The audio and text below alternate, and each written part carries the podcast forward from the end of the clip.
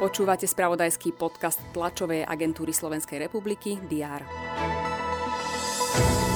Rusko prislúbilo znížiť vojenskú aktivitu v blízkosti Kieva a Černihiva.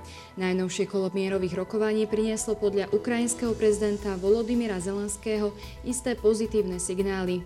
Ukrajinská armáda sa však domnieva, že údajné stiahovanie ruských vojakov je len úskok a v skutočnosti dochádza len k rotácii niektorých jednotiek.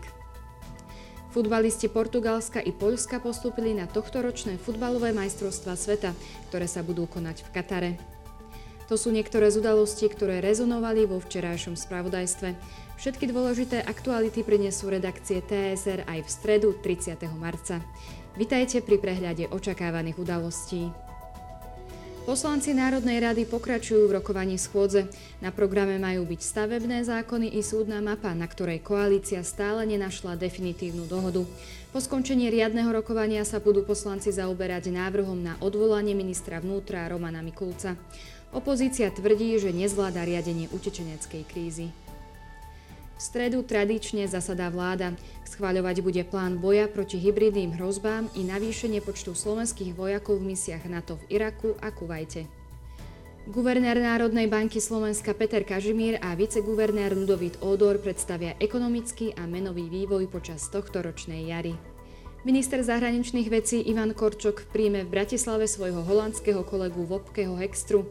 Budú sa venovať posilneniu obrany schopnosti krajín na východnom krídle NATO.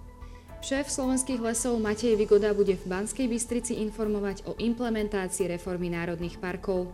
Prináša zmenu v správe lesného majetku štátu v národných parkoch v územiach so 4. a 5. stupňom ochrany.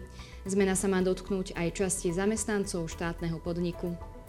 Súdny dvor Európskej únie vyniesie verdikt v prípade opatrení, ktoré únia zaviedla voči ukrajinskému ex-prezidentovi Viktorovi Janukovičovi a jeho synovi Oleksandrovi. Ukrajinský prezident Volodymyr Zelenský sa cez video prihovorí norskému parlamentu. V procese týkajúcom sa útokov v Paríži z 13. novembra 2015, ktoré si vyžiadali 130 obetí a desiatky zranených, by mal opäť vypovedať hlavný obžalovaný Salah Abdeslam. Večer sa konajú štvrté zápasy v rámci štvrťfinále play-off typos Extraligy. Hokejisti Slovana Bratislava zatiaľ s Prešovom vyhrávajú na zápasy 2-0. Banská Bystrica má so zvolenom remízovú bilanciu 1-1. Dnes bude na Slovensku prevažne zamračené, na severe miestami zaprší. Teploty vystúpia na 12 až 17 stupňov.